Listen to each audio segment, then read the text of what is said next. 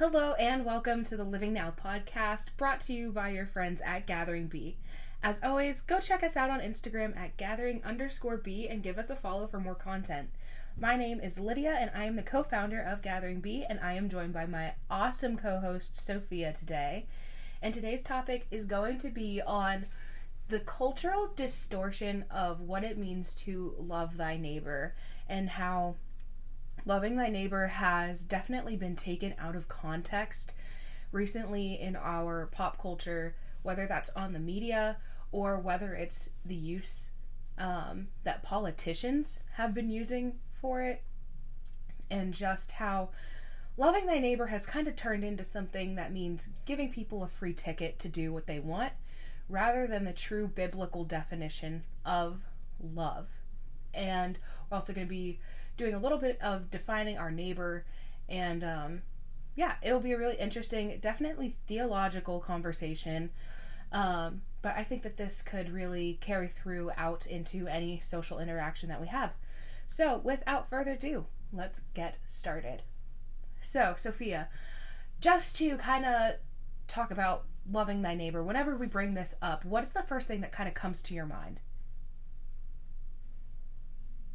Um, I tend to think about loving your neighbor as yourself and how that's like typically a saying that is used a lot in society. And um just how loving yourself has also kind of been distorted. And um I tend to see how if you're loving yourself in a messed up way, you're going to love others in a messed up way too. Hmm. So that's kind of what I think of first to answer your question. Yeah. That brings us into like another interesting topic of how love thy neighbor as you have loved yourself kind of puts like a emphasis on like it's good for you to love yourself um rather than what I think is meant there is like you do love yourself inherently love other people as much as you do yourself in essence calling us to be selfless. But in a way, I feel like this entire love yourself campaign has made people more self absorbed, probably than we may have ever been. Do you agree with that?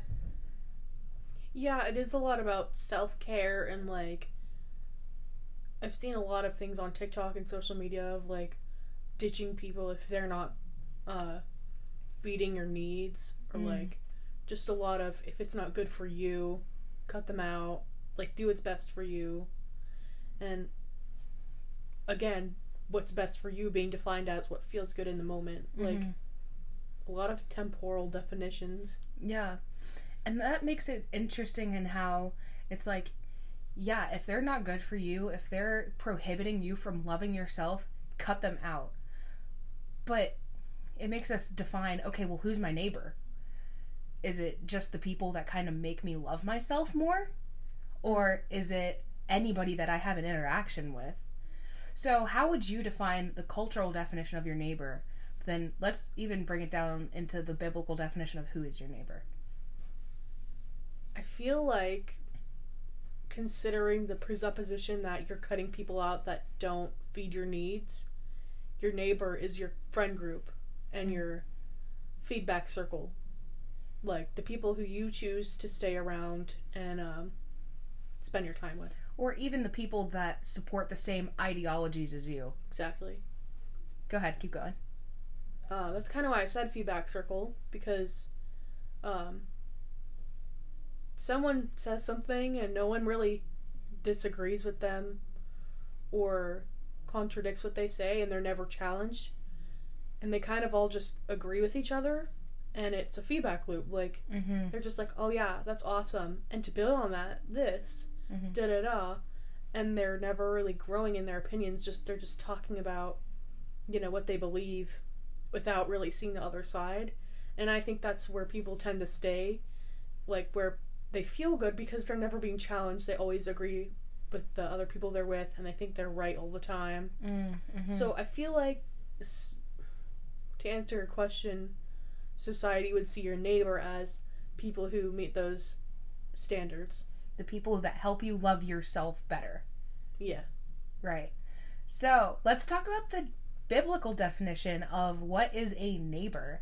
The Bible obviously points to a self emptying and even you know in the most extreme cases like a self-sacrifice but putting your wants and your needs and your desires on the back burner to lift other people up it's a very selfless definition of self-love um just to you know get things clear we are to love ourselves and love our bodies because we are human beings created in the image of god and if we are in christ we are loved children of god in which the Holy Spirit indwells. The Bible calls us a temple, and we are the living body of Christ.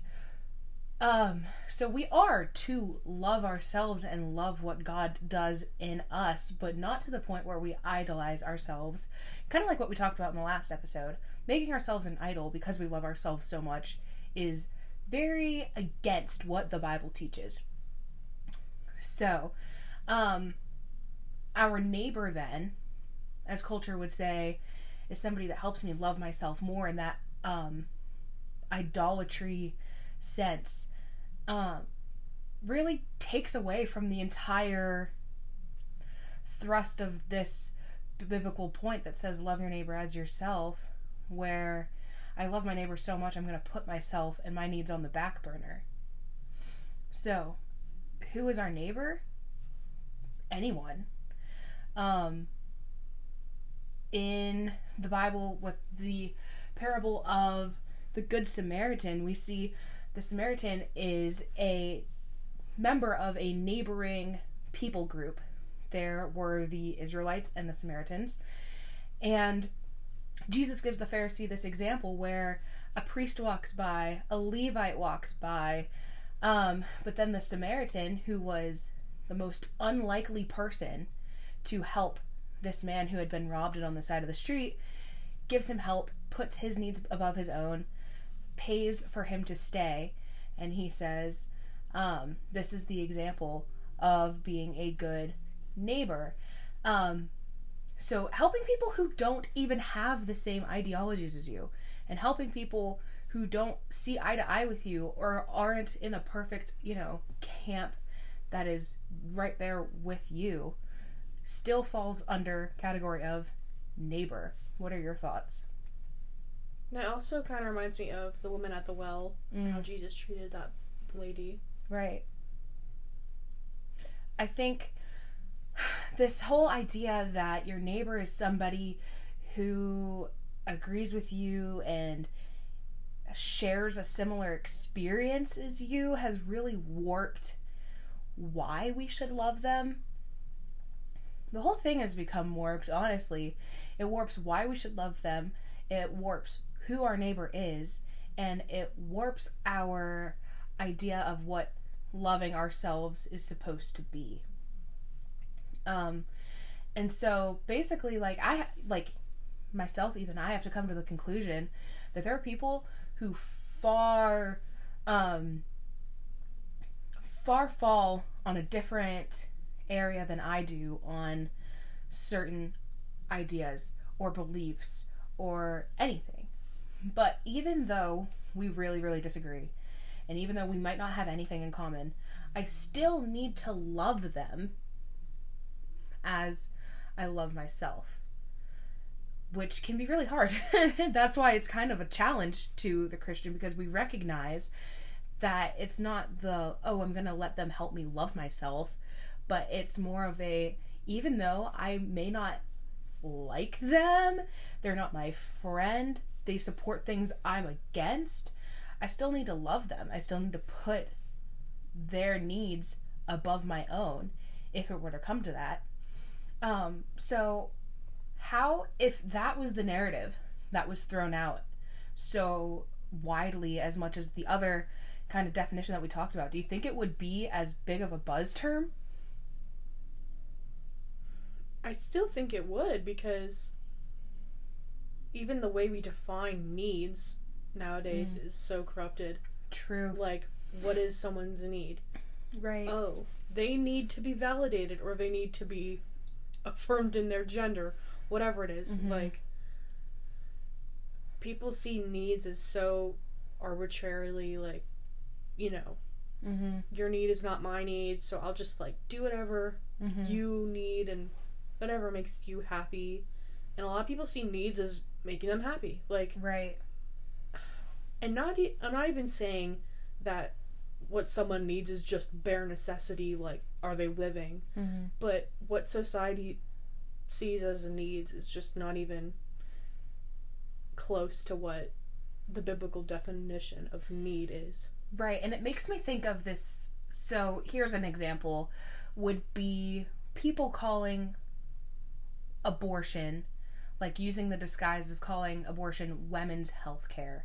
They say women need health care, and kind of being like women need access to abortion, which is very clearly in violation of you know everything that the Bible believes and states about human beings and their intrinsic value, but Governor Newsom of California basically put these big billboards out in the states that border California that did not have protected abortion under their state government.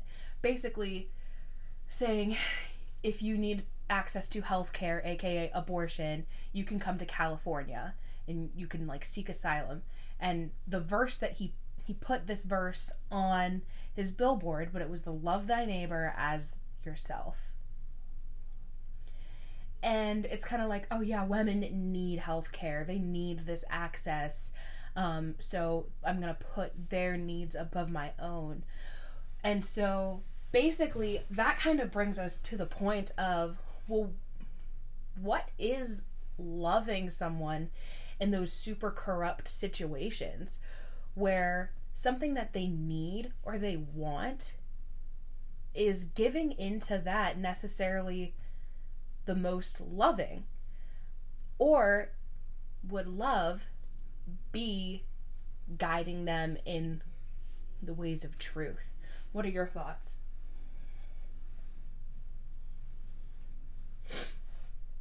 I think most people would agree with you. Um, just to defend the other side for a minute, I can see someone saying, Well, how am I supposed to love someone if the second I try to tell them the truth, they shove me out and then I can't love them anymore? Like, I don't have access to them. And, um, I don't know, I just think that's something that the other side would say. And what do you think? What would you say to that? So, I think there's good ways of communicating truth. Like, to love someone is to tell them the truth, but you have to do it in a loving way. And I know that that kind of sounds like a circular definition, but you have to hear me out in that, like, if I come at somebody in a way that seems like I am attacking or hateful, um, then what good am I really doing? Like, sure, I stood on the truth, but I also pushed someone away from it at the same time.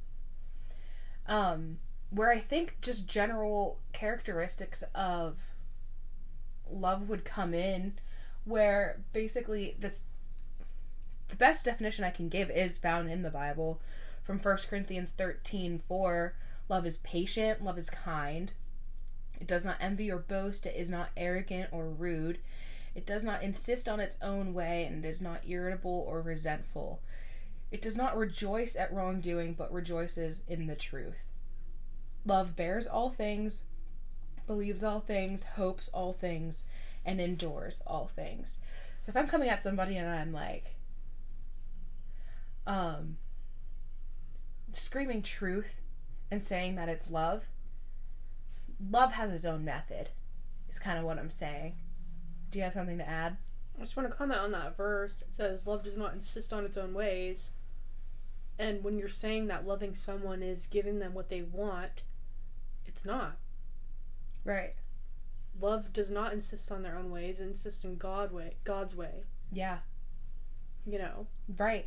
And you kind of just brought up a point that I was going to make next, which is that um in the Bible, when we see this verse of loving thy neighbor as thyself, the it's talking about in terms of the great commandment. So I'll just read it. It comes from Mark 12, 28.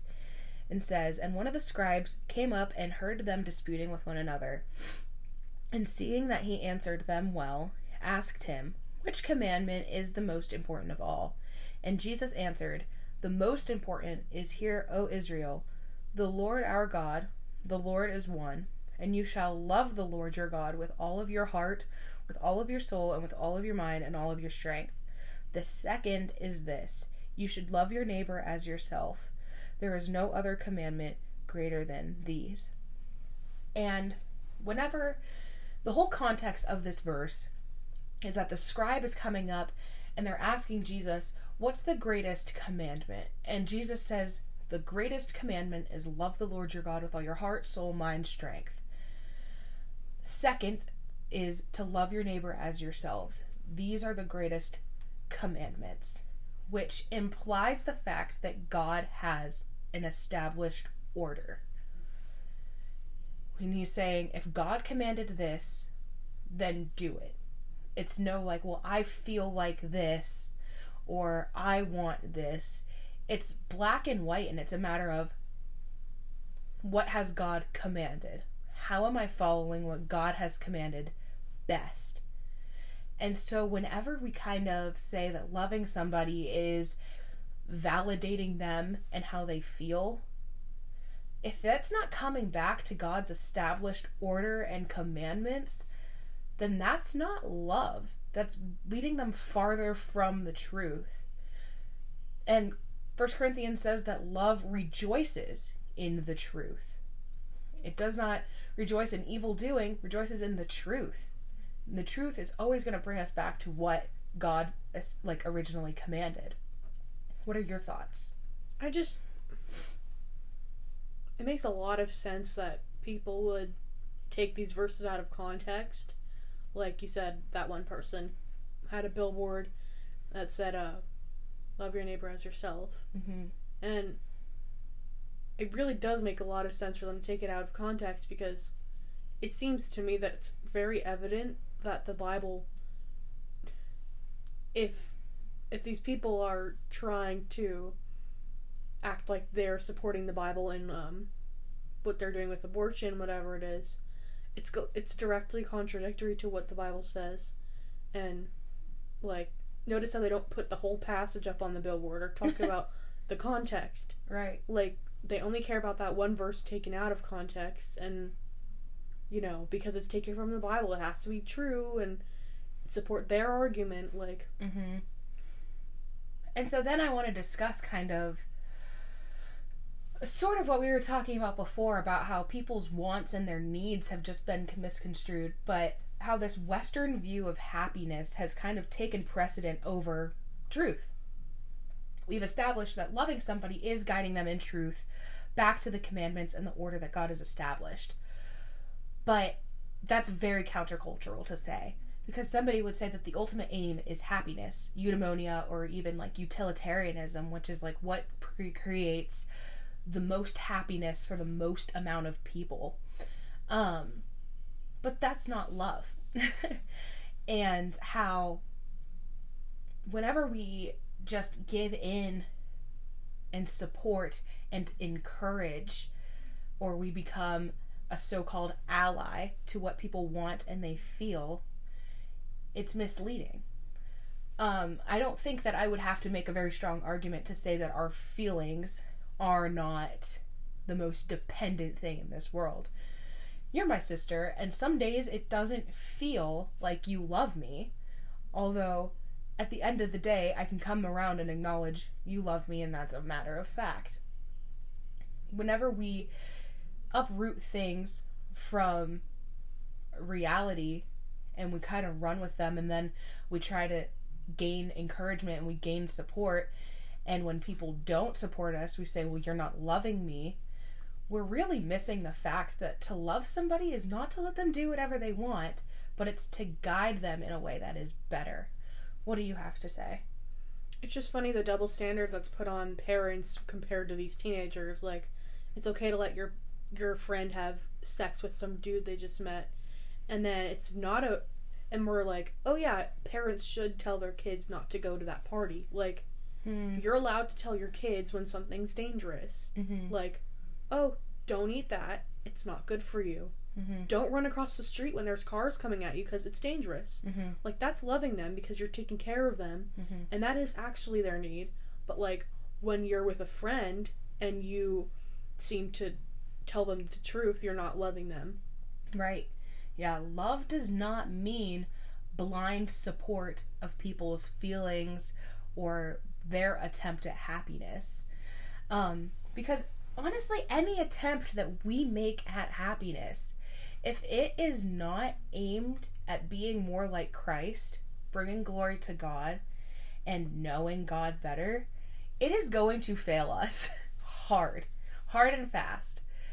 Because it comes back to that self idolatry if I'm just seeking after whatever's going to make me happy in the moment, whether that means it's destructive or not, I'm I'm kind of putting my faith into something that is fleeting or as the Bible calls it the sinking sand and we need to build a firm foundation on the rock which never changes. Our feelings are always changing. They are not consistent. And so to love somebody and say, oh, yeah, if it makes you feel good, or I just want you to be happy, that's not really love. To love somebody would be to guide them in the truth to what we know is a rock solid and firm foundation. Which is good because then the burden is no longer on us to have to provide something that makes us happy, but it's rooted in something that never changes. What would you like to add? I just want to touch on the people who are kind of who would be listening to this and they're feeling comfortable because they are not like supporting their friends. Like they're loving them, Mm, quote unquote loving them, but they're not supporting them. Those lukewarm people. I want to say if you're not supporting them, but you're not rejecting that and they don't know how you feel about it, you're just sitting there, you're not loving them either. Because think about God, our prime example of love. Really is. You just really have to look at God at this point. Like, Mm. God punishes wrongdoings. He has justice. Like, He will. Mm-hmm. Justice will be for all, and it'll be His. And He doesn't sit there and say, well, I don't think it's right, but I love them, so I'm going to let them do whatever they want. No, He Yeah. punishes them. right. Like, you at least have to stand firm in your belief and, you know, hope for the best. Mm-hmm. Like, So, two things to pull from that. You know, the analogy that we um, have is like, you know, God is a good father, and parents are supposed to punish the wrongdoing of their children. It's good discipline so that they would learn and that they would be better. And we have the anal- analogy of God being a good father, in that we need to expect the fact that, like, our actions have consequences, but the consequences come from love. But then also, um, on that same note of just kind of general complacency, I, it made me think of in the Bible that story where Jesus drives all of the merchants out of the temple. Jesus didn't talk to his disciples and say, well, you know, capitalizing and selling things out of the temple isn't really how I would do it, or it's not really what I think we should do, but they you do seem you. but they seem happy, so you do you. Go ahead, live your truth and sell in the temple. Get that bag, girl. No, he went and he braided branches together, flipped the tables over, drove them out of the temple, and he stood on the truth of his word. Sure, I you know, I bet those merchants were really happy with all the money that they were making. He didn't care because it's not about happiness, about it's about guiding people to the truth of God's word, where happiness and joy are truly found. Mm-hmm. Not this fake sense of happiness that we get in fleeting things here and there. Because it seems like every time you catch one of those, you have to run 10 times faster to catch the next one. Mm-hmm. Where we take rest in knowing that our joy and our happiness is found in Christ, that never moves. We don't have to run to catch up with it, it's always there. Um, so yeah, that was a really good point about this complacency with, you know, you do you and I'll do me. Mm-hmm. Like how how are you supposed to love thy neighbor as yourself if what is best for yourself is different for someone else? Yeah. It's like it doesn't it doesn't make Yeah. sense. This is cringy, but it's like watching them drink water when you could give them living water. You know. Mhm. At Exactly. show them living water and what it looks like. right. Yeah. And also, we're commanded to live out the example of Christ. And are we doing that if we're not standing on our beliefs? Yeah, I don't think I would so. argue we're not. Now, standing on our beliefs in a loving way, Yeah, yeah. which means if somebody has a conflicting opinion, I'm not to flip their table and, like, you know, scream at them. Like, I think it, this goes case by case. But hearing somebody out and saying, I disagree with you and I think you're wrong. This is what I believe and why. And doing so in such a civil and a patient and a kind way is a testimony in and of itself. See, like, when Christ and his spirit is living in us, the way we do things should be completely different from the world around us. Standing on truth as a Christian will look completely different from like the mental image we get of like the person on a soapbox just shouting down at everybody. Um standing on truth in love would be patient and kind, hearing people out, not rejoicing in the evil that they do, but guiding them to truth. What would you like to add? I just think a good way to approach that is the polemic approach of like apologetics. I don't know if you've ever heard of that. So go ahead and explain that for all of our listeners. So it's with you. Basically, you evangelize with, for, and against uh, whoever you're talking to, and this it's nice because you can transfer it between societies where it's different.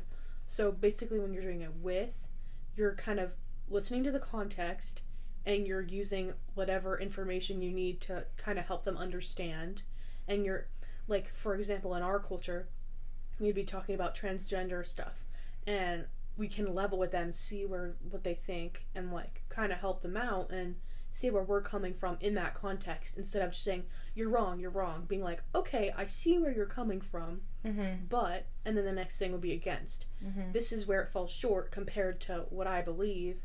And for would be just saying it in language they understand, Mm. not using big words Mm-hmm. and like trying to make them feel like an idiot. But yeah, with for and against, I feel like that's pretty loving and it touches all three of those and like I think if you're keeping that structure in your mind, it also kind of levels you out instead of like being like you're wrong, you're wrong, I'm right, I'm right. Like Mhm. it's a battle or something. Yeah, and I think another thing to consider here is like when we are guiding someone in truth, you can't think of it as me against you, but we're on the same team, and in a way, we're pushing the ball in the same direction. Like, both of us want to be happy and do good. That is the objective. Now, the way I'm getting there looks a lot different from the way you're trying to get there. Let me show you why my way is more helpful. Mm-hmm. Let me show you, let me tell you, let me explain to you why we should take this approach in this objective. It's not, you know, this dichotomy or like the great debate, but it's teamwork because that's your neighbor. It's not that picture of uh, Jesus and Satan arm wrestling. Yeah, it's right. It's not like I represent Team Jesus and you represent Team Satan, and we're gonna, you know, intellectually box this one out. hmm It's. I wish you guys could see that. I just threw air punches. it's. Hey, we're both wearing the same jersey. We are both human beings trying to find happiness in this sin covered world. Now, hear me out. I, I see why you might be doing this kind of footwork, but let me show you why I do this kind of footwork. And hopefully, just hopefully, their hearts are softened, they have ears to hear and eyes to see the truth that leads us ultimately to that end goal. Do you have anything to add? Yeah, I was thinking about this as we were going into this conversation of what do you do when you love your neighbor and they completely reject you? Mm. especially in a family situation. Because I've talked to people about this and um, I've heard some good people talk about what to do in that situation from a Christian approach. And I think it's important from a mental health perspective to realize what you can and can't control. hmm And some people, it's really hard to help them see the truth. And you don't really know if they're going to see the truth or like decide to turn to it. And how do you still love them in that? I say you stand on your beliefs and do what's safe for you. As in, don't.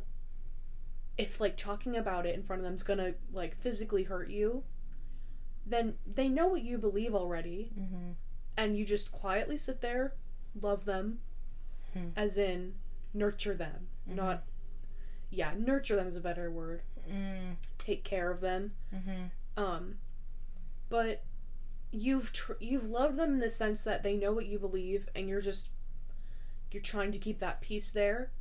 But if you're physically going to get hurt in that situation, and you can't really control what that person's gonna do, it's really sticky. But I think you just have to be careful, but also stick to your beliefs hmm Yeah. Because it's a really hard situation. I think nurture is a really good word that you brought up here because it's not the same as like supporting Yeah. or encouraging. Um, when you think of nurture, it kind of brings it down to this very practical level of, listen, I don't agree with you, and I'm not gonna say this is what I believe, but you believe whatever you want to believe. But it's, I don't agree with you. But listen, I'll, I'll, I'm here to talk if you're having a hard day. Yeah. Um, I'm gonna be patient when, with you when you are having a hard day. I'm gonna be kind to you no matter how you treat me. It's just like that biblical definition of love. I'm not gonna be proud. I'm not gonna be dishonest with you. We do not agree. I'm standing firm on that. But I don't hate you.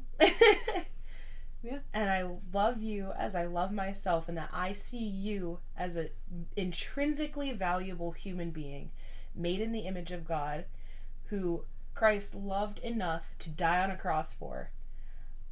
I love you, and I'm going to put your needs, your actual needs, above myself. And I'm going to love you like I love myself because I know who I am in God.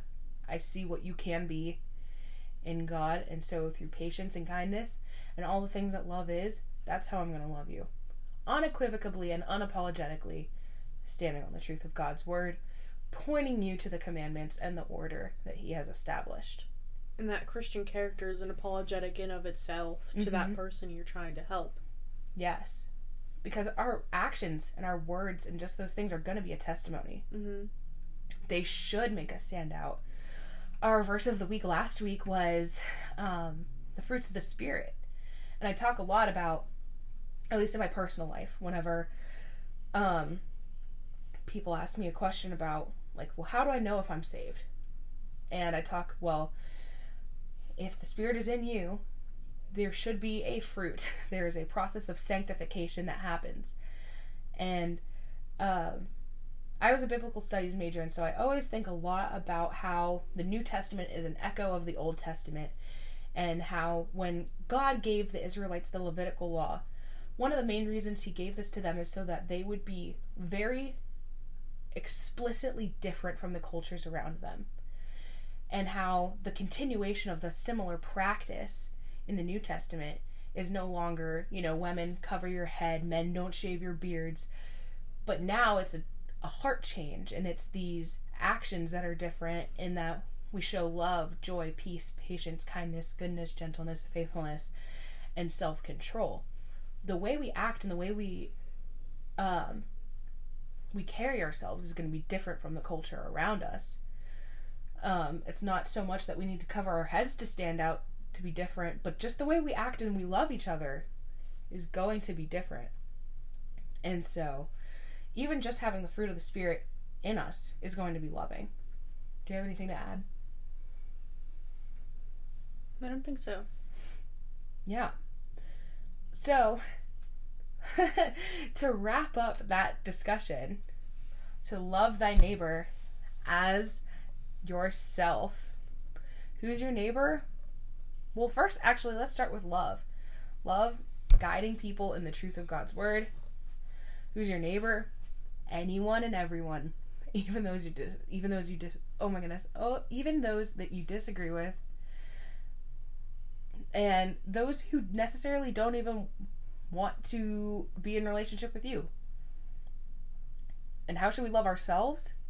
To see ourselves exactly as we are talked about and portrayed in the Bible, not a self idol, but to see ourselves as children of God made in His image.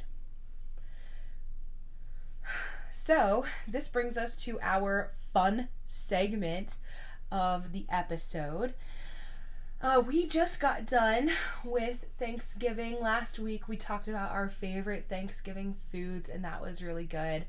Um, the biggest news I have is that I got a Nespresso machine just yesterday for Black Friday. Even though we had a big in depth discussion on Black Friday and idolatry and all the things surrounding that, I was able to get one good purchase in on Black Friday, um, which was this Nespresso machine. Which leads us to our fun question What is your go to coffee order? Um, why don't you start, Soph? I hate the taste of coffee. so I don't really order coffee. If I was going to, it it would be something with a lot of cream and f- flavoring. mm, Um, I'm more of a tea person. Um, but it also has to be sweet. I don't like just the taste of like water. mhm. So I usually get a chai tea with some pumpkin in there if it's in season. If not, um, I, I usually just get vanilla in it, right? Or is it Yeah, I just think sweetener? so. I don't. I I get chai tea with that, and then I get vanilla, uh, cold foam on it, Mm. sweet vanilla cold foam on it, and it's really yummy. Or a pink drink. Yeah. Yeah. What about you? So, just to preface this, I am a Starbucks girl. Like, in and through. Don't get me wrong, I will definitely go for the occasional Dunkin', but I'm never going for the coffee, I'm going for the sugar.